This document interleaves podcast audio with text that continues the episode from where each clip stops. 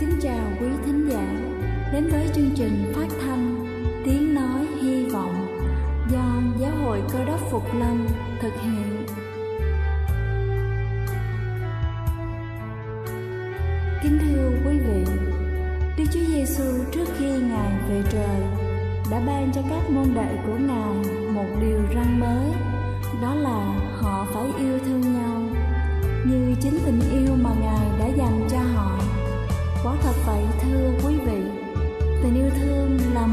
quà vô giá mà Chúa đã ban cho nhân loại và đó cũng là thông điệp mà chúng tôi muốn gửi đến toàn thể quý vị. Nếu quý vị muốn tìm hiểu thêm về chương trình, về niềm tin hoặc muốn nghiên cứu về lời Chúa, xin quý vị gửi thư về chương trình phát thanh Tiếng Nói Hy Vọng, địa chỉ 224 Văn Đăng Lưu, phường 3, quận Phú Nhuận, thành phố Hồ Chí Minh hoặc gửi email cho chúng tôi theo địa chỉ tiếng nói hy vọng amoc@gmail.com. Ngoài ra, quý vị cũng có thể liên lạc với bất kỳ hội thánh cơ đốc Phục Lâm tại địa phương gần nhất. Xin chân thành cảm ơn và kính mời quý vị lắng nghe chương trình hôm nay.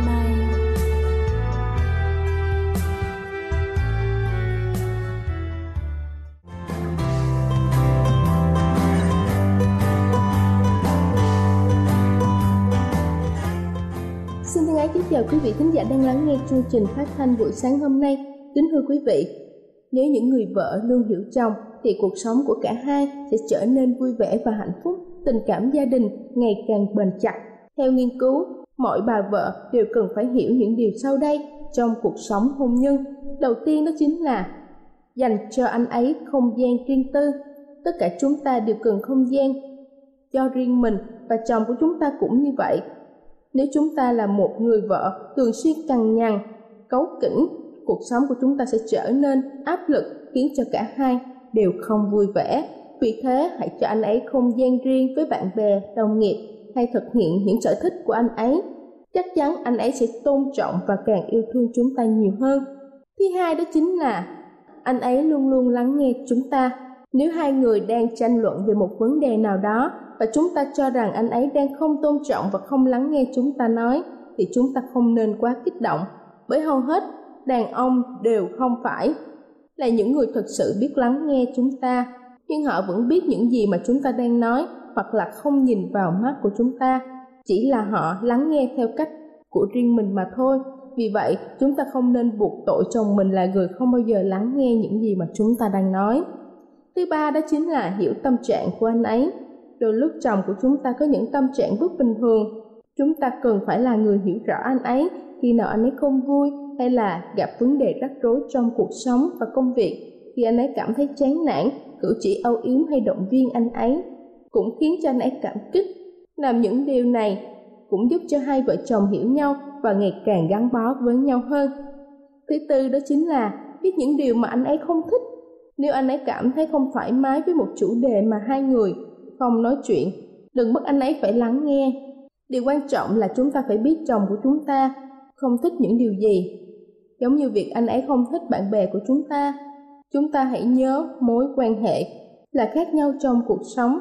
Vì thế có những thứ mà chúng ta có thể chia sẻ với bạn bè, nhưng nó lại không thích hợp với chồng của chúng ta. Thứ năm đó chính là ngợi khen và đánh giá cao anh ấy. Chúng ta hãy ngợi khen anh ấy lịch lãm trong một bộ đồ mới chúng ta đánh giá cao khi anh ấy giúp chúng ta một việc gì đó. Hãy nên làm như thế nếu chúng ta không muốn tự tay mình làm hết tất cả mọi việc. Và thực sự, anh ấy cũng rất muốn nhận được lời khen từ vợ mình. Nó sẽ làm cho anh ấy có cảm giác được quan tâm và yêu thương nhiều hơn. Thứ sáu đó chính là chủ động hâm nóng tình cảm vợ chồng. Nam giới thường không thấy thoải mái khi nói về chủ đề tình yêu trong cuộc sống gia đình, nhất là khi hai người đã là vợ chồng. Vậy nếu anh ấy không cần yêu chúng ta theo cách mà anh ấy đã làm như trước đây, thì chúng ta hãy là người chủ động làm điều đó. Những hành động đơn giản như là hôn anh ấy hoặc là ôm anh ấy một cách bất ngờ, nó chắc chắn sẽ khiến cho anh ấy ngạc nhiên và hành động này thực sự giúp tình cảm của hai người được hâm nóng. Cuối cùng đó chính là không hạ thấp vai trò của anh ấy trong cuộc sống. Đừng làm cho anh ấy cảm thấy rằng mình không có vai trò gì trong mối quan hệ của hai người và với gia đình. Đừng nói anh ấy rằng anh ấy không phải là người chồng tốt hay là anh không phải là người cha tốt của những đứa con của chúng ta. Mỗi người đều có những ưu điểm và khuyết điểm riêng. Anh ấy có thể không phải là một người cha vui vẻ, nhưng anh ấy biết quan tâm tới con. Anh ấy không phải là một người chồng mẫu mực, nhưng chắc chắn anh ấy là một người biết yêu thương. Kính thưa quý vị, để giữ gìn hạnh phúc gia đình, không ít những cặp vợ chồng phải bỏ ra rất nhiều thời gian để thấu hiểu, để vun đắp và hoàn thiện nó thế nên hãy lưu ý những lời khuyên trên. Chúng ta sẽ có thêm những bí quyết hữu ích giúp cho việc giữ gìn ấy luôn được trọn vẹn. Đây là chương trình phát thanh tiếng nói hy vọng do giáo hội cơ đốc phục lâm thực hiện.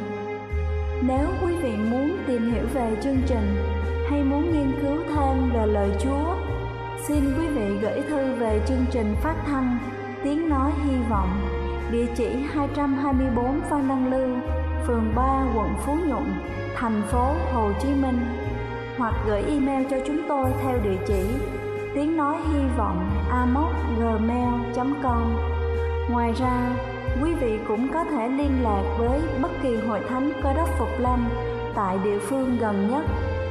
Xin chân thành cảm ơn và kính mời quý vị tiếp tục lắng nghe chương trình hôm nay.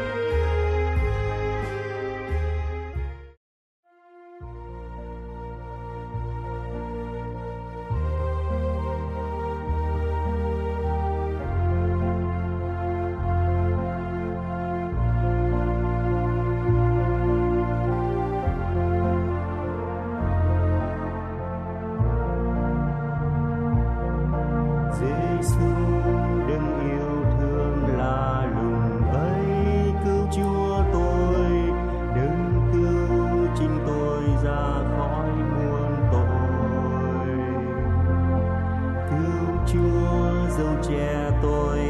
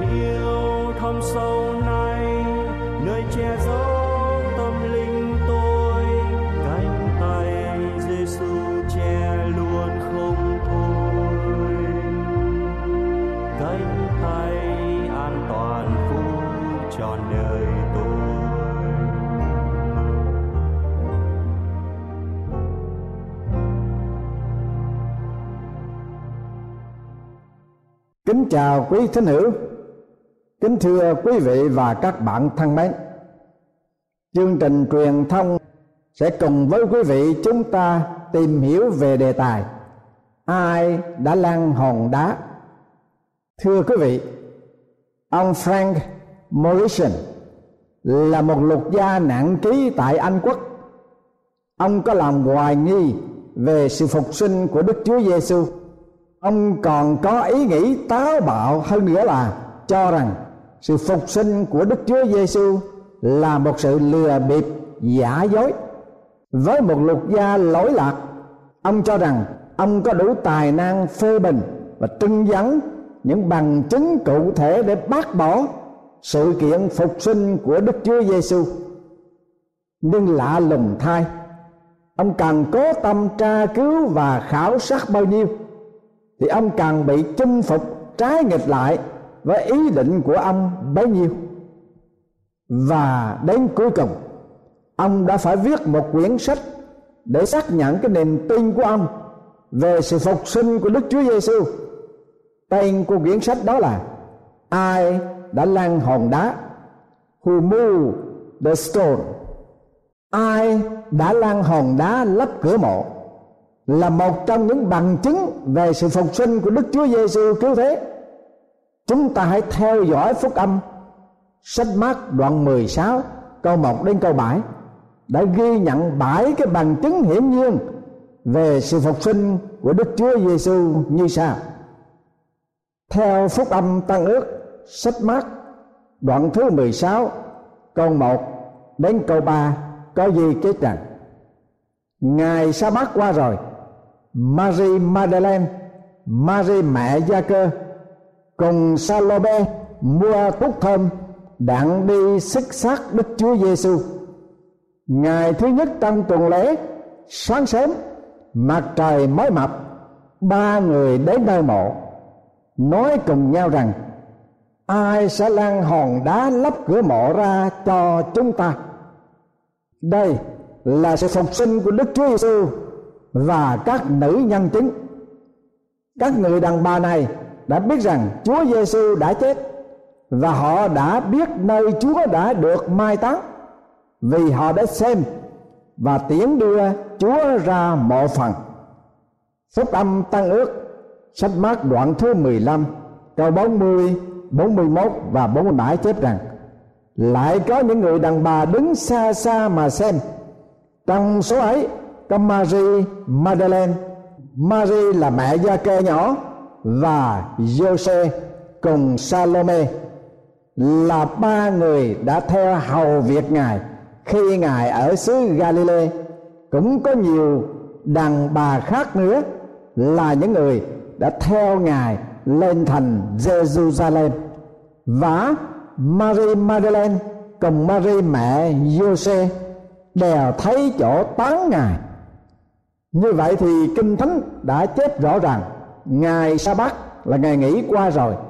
Họ đi mua sắm thuốc tôm và sáng sớm ngày thứ nhất, lúc mặt trời vừa ló dạng, thì ba người đến mộ để sức thuốc thơm cho xác của chúa. Những người đàn bà này nhạy cảm, thực tế và suy nghĩ vấn đề phải giải quyết trở ngại như thế nào. Ai sẽ lan hòn đá lấp cửa mộ cho chúng ta? Vì chiều thứ sáu, họ có mặt nơi phần mộ với Joseph, cho đến khi hòn đá lấp cửa mộ được lăn để chặn cửa mộ lại những điểm trên đây chứng minh rằng những người đàn bà biết rất rõ là Chúa Giêsu đã chết và họ không có sự lầm lẫn nào cả rằng Chúa đã chết và Ngài đã sống lại từ trong kẻ chết. Và điều thứ hai ở đây nói rằng, khi ngó xem thấy hòn đá đã lan ra rồi vả hòn đá lớn lắm. Sách mát đoạn 16 câu thứ tư. Hòn đá lắp cửa mộ với đường kính là 8 feet và một feet bề dài. Sức nặng hơn 4 tấn, tức hơn 4.000 kg đối với những người đàn bà đi đến mộ phần của Chúa để sức thuốc thơm, tên xác của Chúa hòn đá lấp cửa mộ là chướng ngại lớn cho họ. Nên họ mới phân vân rằng, ai sẽ lan hòn đá lấp cửa mộ cho chúng ta? Nhưng khi ngó xem, thì thấy hòn đá đã lan ra rồi. Hòn đá đã được thiên sứ từ trời xuống đến lan hòn đá ra. Theo trong phúc âm tăng ước, sách Mai Trơ đoạn 28 câu 2 hòn đá đã được thiên sứ từ trời đến để lan ra khỏi cửa mộ không phải vì cho Chúa Giêsu nhưng để làm chứng cho sự phục sinh của Ngài. Điểm thứ ba là thiên sứ được Đức Chúa Trời sai xuống là bằng chứng thứ ba, về sự phục sinh của Đức Chúa Giêsu. Theo trong phúc âm tăng ước sách mát đoạn 16 câu 5 câu 6 ghi chép rằng, đoạn họ vào nơi mộ thấy một người trẻ tuổi ngồi bên hữu, mặc áo dài trắng, thì họ thất kinh. Xong, người nói cùng họ rằng, đừng sợ chi, các ngươi tìm đức chúa giêsu nazareth là đấng đã chịu đóng đinh. Ngài sống lại rồi, chẳng còn ở đây. Hãy xem nơi đã toán xác ngài. Như vậy thì ở đây chúng ta thấy đức chúa trời đã sai các thiên sứ của ngài từ trời xuống. Và vấn đề này có bốn lý do. Thứ nhất là để lan hòn đá cửa mộ. Thứ hai, để giải quyết những lính canh gác mộ, khiến cho họ sợ hãi kinh hoàng và như người chết. Thứ ba là để bảo đảm cho các người đàn bà nhìn thấy mộ trống không. Và thứ tư là hiệu lực quá và công bố sự phục sinh cũng như chỉ dẫn cho các người đàn bà như phúc âm tăng ước sách mát, đoạn 16 câu 5 câu 6 ghi rằng, Xong người nói cùng họ rằng, đừng sợ chi, các ngươi tìm Đức Chúa Giêsu Nazareth là đấng đã chịu đóng binh, ngài sống lại rồi, chẳng còn ở đây. Hãy xem nơi đã tán xác ngài. Chứng minh thứ tư là ngôi mộ không có thân xác của chúa. Có tất cả những chứng thật về sự phục sinh. Các người đàn bà vào nơi mộ. Tiên sứ đã xác nhận rằng Chúa Giêsu đã chịu đóng đinh và tiên sứ công bố, ngài sống lại rồi, chẳng còn ở đây. Hãy xem nơi đã tán xác ngài. Đó là bốn cái bằng chứng đầu tiên để chúng ta biết chắc chắn rằng Đức Chúa Giêsu đã từ kẻ chết sống lại có một tiếng nhân cơ đốc một hôm gặp một đạo hữu tôn giáo của loài người. Tiếng nhân cơ đốc làm chứng rằng, tôi tin đức chúa trời đã khái thị chính ngài qua quyển thánh kinh. Người đạo hữu cũng bày tỏ rằng chúng tôi tin thượng đế bày tỏ ngài qua quyển kinh của chúng tôi. Tiếng nhân cơ đốc nói, chúng tôi tin rằng đức chúa trời đã khải thị chính ngài trong đức chúa giêsu christ là đáng cứu thế. Người đạo hữu cũng nói, chúng tôi cũng tin tưởng rằng thượng đế bày tỏ chính ngài qua giáo chủ của chúng tôi. Tuy nhân cơ đốc nói, chúng tôi tin rằng chúa giêsu đã chết trên thập tự giá vì cớ tội lỗi của chúng sanh. Người đạo hữu nói, chúng tôi cũng tin rằng giáo chủ của chúng tôi đã chết vì cớ lợi ích cho kẻ theo người tiếng nhân cơ đốc nói chúng tôi tin rằng đức chúa giêsu đã sống lại từ trong kẻ chết.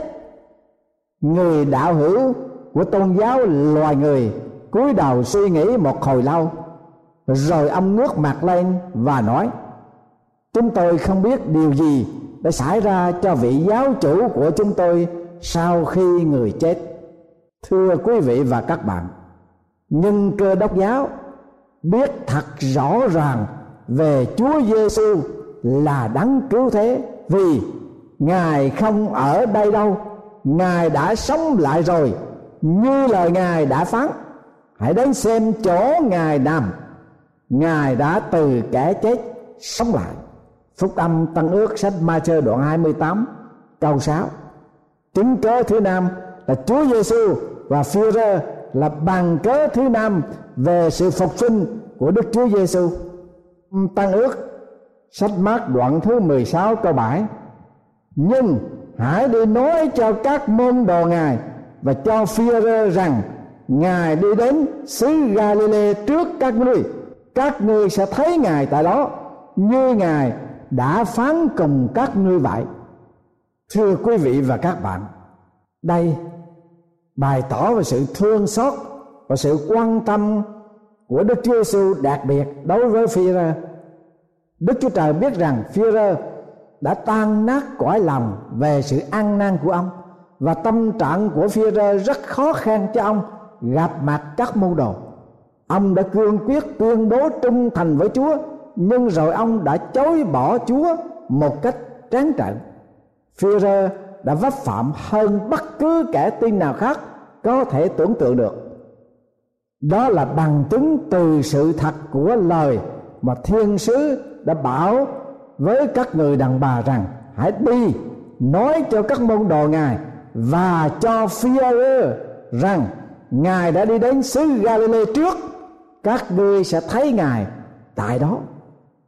Bằng chứng thứ sáu về sự phục sinh là lời hứa của Chúa Giêsu với các môn đồ đã được ứng nghiệm. Phúc âm Tăng ước sách mát đoạn 14 câu 28 và đoạn 16 câu 7 lời hứa của Đức Chúa Giêsu đã được ứng nghiệm. Điều này đã đem lại cho các môn đồ một niềm tin, sự hy vọng ở trong Chúa Giêsu. Lời hứa của Chúa với các môn đồ đã được ứng nghiệm là bằng chứng Chúa Giêsu đã sống lại từ trong kẻ chết. Chúa đã sống lại nên mọi lời hứa của Ngài đều có hiệu lực cho những kẻ tin ngài điều chi đức chúa trời đã hứa, ngài cũng có quyền làm trọn được.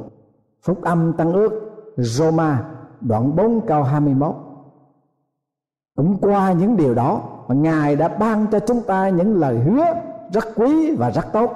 Hầu cho anh em có thể trở nên kẻ dự phần bổn tánh thiên liêng, tránh xa thế gian đầy tham dục, hư nát. Phía thứ hai, đoạn 1 câu thứ 14 Thưa quý vị và các bạn, Đó là bảy cái bằng chứng cụ thể nhất để chúng ta có thể được tin tưởng rằng Đức Chúa Giêsu là đấng đã chết, chôn trong mồ mã và khỏi ba ngày ngài đã sống lại và ngài đã về trời.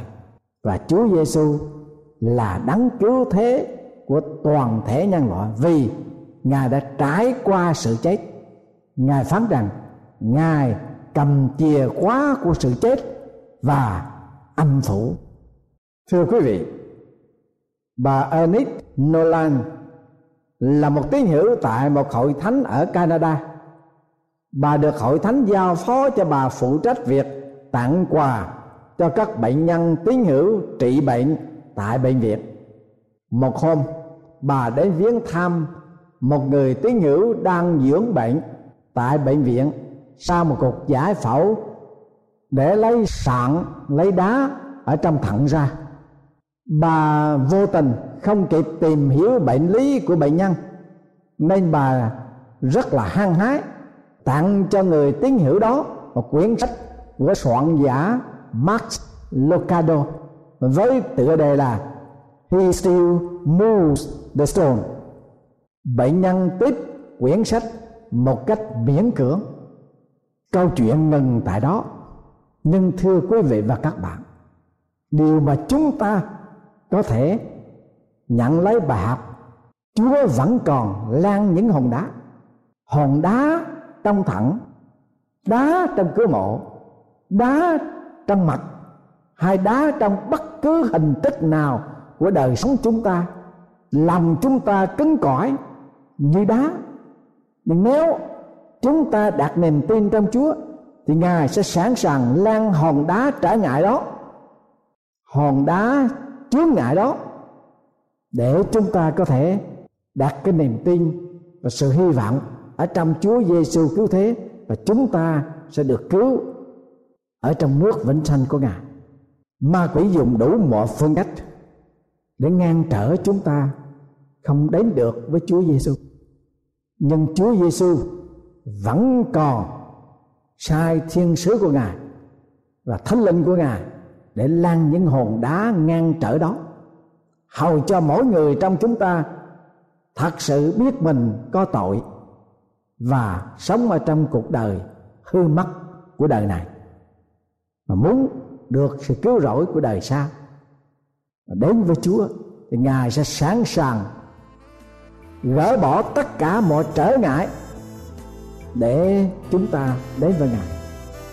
Mong rằng sứ điệp hôm nay đến với quý ông bà, anh chị em là những tín hữu đang nghe chương trình truyền thông nguyện thánh linh của Đức Chúa Trời cảm động, thúc giục và giúp sức cho quý vị mạnh dạn đến với Chúa đến với Chúa để được sự tha tội đến với Chúa, để được sự cứu rỗi đến với Chúa, để được sống một đời sống phước hạnh của đời này và sự cứu rỗi ở trong đời sống mai hậu khi mà Đức Chúa Giêsu trở lại trần gian này để ban sự cứu rỗi cho những kẻ chờ đợi và tin tưởng nơi sự hiện đến của Ngài.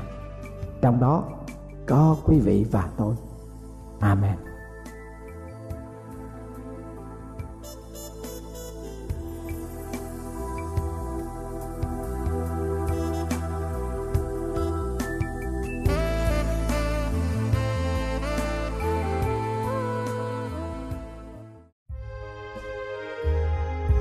Đây là chương trình phát thanh Tiếng Nói Hy Vọng do Giáo hội Cơ đốc Phục Lâm thực hiện.